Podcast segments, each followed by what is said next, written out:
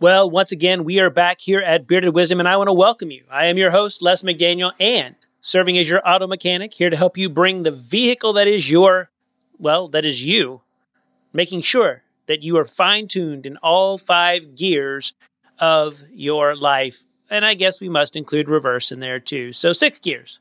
This is the show to inspire the uninspired, to unstick what is stuck, and to liberate that leader within you. But before we start the engine of your life, I want to make sure that you know where you can find all of our social media channels. On Instagram and Facebook, you can find me at epicfusion.life. At TikTok and YouTube, you can find me at Bearded Wisdom. There comes a time in life where you got to make a decision. You can write your own story or let someone else tell it for you. This is the show for that time. This is Bearded Wisdom with Les McDaniel.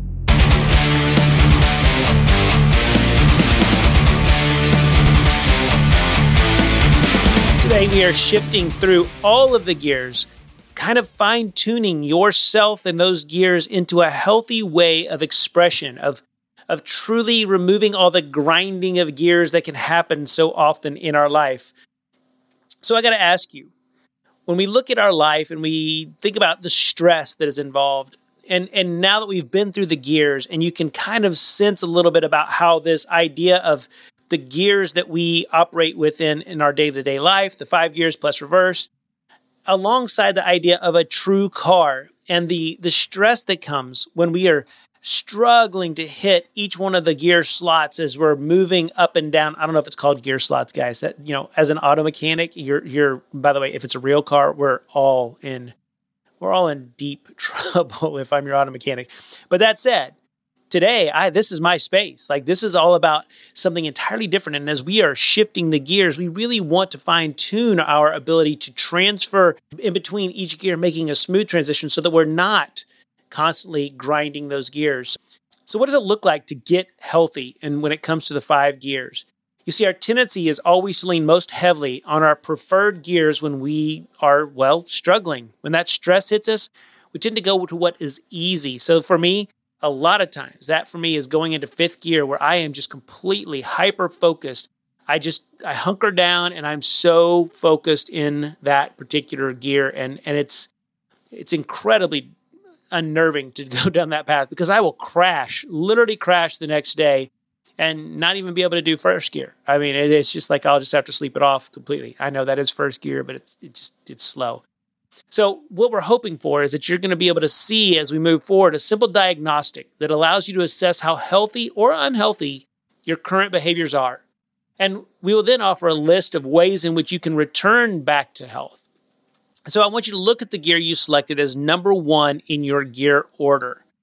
And it's also helpful to understand that this is what you are really struggling with. And we want to make sure that you understand what it is and where we need to be focused in as we start this process of getting healthy. So, what do you think is causing you to overwork, and how do you think it impacts those closest to you? Well, if you remember, the fifth gear is the focus mode. This is that in the zone, speed and efficiency maximize. We are truly extremely productive, cranking it out, hyper focused. Time is flying by, there's no interruptions. And so I wonder how do we begin to get healthy in this? Well, here is where I believe health starts. You start by knowing it is important to master your settings by starting to schedule first, second, and third gear moments in your overworked life. If you are a fifth gear junkie, you've got to begin to understand more about first, second, and third gear. You got to let the people know when you're going to be in fifth gear and put a time frame on it with strong accountability. And truly, I would say accounting. I, I don't love the idea of other people being the ones who are holding you responsible, but rather you being the one who is willing to be confessional and hold yourself to, to an accounting of your time with those that you have agreed to be there for you during that time. And then teach them the sign language so they can help you know by knowing when it is time to shift gears. I want you to think about what you want people in your life to say about you and adjust your schedule accordingly. Schedule a vacation with those you love the most. Turn off all your electronics for at least 48 hours if you can. I mean, literally, just put it away, lock it away, put it in that wonderful safe in the in the hotel room and see what happens. use triggers and markers to help you shift to appropriate gears and practice that daily. And what do I mean by that? This is a really, really great, great tool. And what that what that can look like for you is that on your way home, you are if you're on the if you tend to get on the phone on a business call and there's that gas station that's like two blocks down the road, when you hit that gas station, that's when you know you're starting to turn it off. That's your trigger to turn off work mode, say goodbye, hang up the phone, and start getting into second gear so that you can connect with your family in a way that is meaningful and powerful. This is the kind of thing we're talking about. So, this is what your your fifth gear challenge is today. Schedule fifth gear times for an entire month of your calendar and practice entering in and shifting out intentionally of fifth gear. And I'm curious as we move into this next one. I wonder, you know, we're moving into fourth gear, and I, and I wonder why do you find it hard to stay present with those that you care most about when you're when you're operating in the fourth gear mode? And remember, this is that multitasking, consistently reactive, spinning many plates, the open door policy, come one, come all, interrupt all day, and yet I won't pay attention to you either kind of moment. And I wonder, how do we get healthy in a fourth gear mentality? Well, we can replace our email in the morning with something more inspirational. Whatever helps can truly make you come alive. I love this process of Lectio Divina where I read different passages from different spiritual traditions and I just let it wash over me. I read a small section and I just let it wash over me for after reading it two or three times and I meditate and pray around it. You can be proactive, not reactive. Don't let someone else define your day in an email or a phone call. Take control of your life. Create those boundaries the more that you will do that and seg- segment your days in such a way that they know that you are only here for these particular time frames, you will you they will begin to stop sending you emails in and outside of that time frame or sending you texts or phone calls.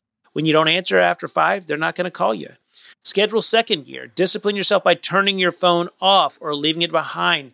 Teach your family the five gears sign language so they can help you. The sign language again, once again, is five, four, three, two, one that's your sign language. I mean, you can you can come up with other things, I suppose, but I think it's really powerful if you can teach their family the five gears and they get it begins to be language around the house.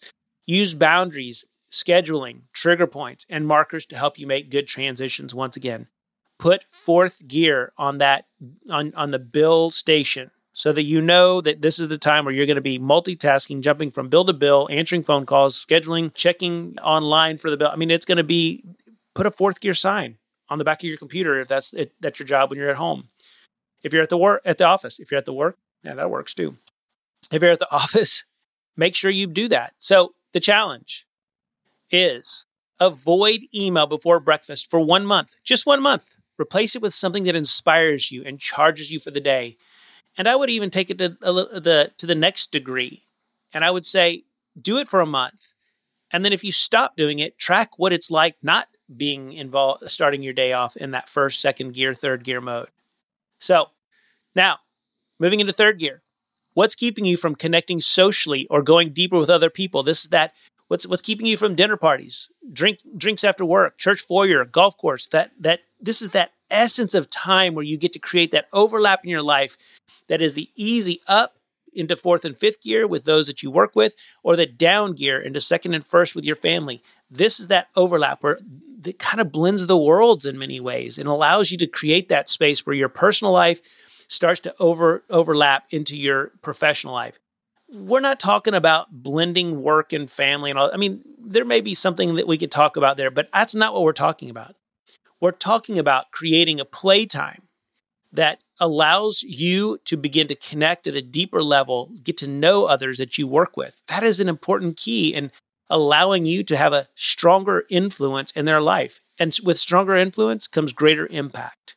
And that can reciprocate back and forth with with with you and through others throughout the office and at home. You can do the same thing because you're you can pull and draw your kids up to come to the office. I mean, my daughter works for me right now. That, that's not exactly a third gear move, but because of the fact that I integrated so well so much of our my family time with my business and there was this overlap of how they understood they, my relationships with people I worked with and my my professional life versus my per- they it was such an easy transition for her to say yeah I want to be a part of this now I, you may ask her that and she may say something different so what does it look like to get healthy in third gear well it looks like scheduling time for personal recharge learn to be all right on your own.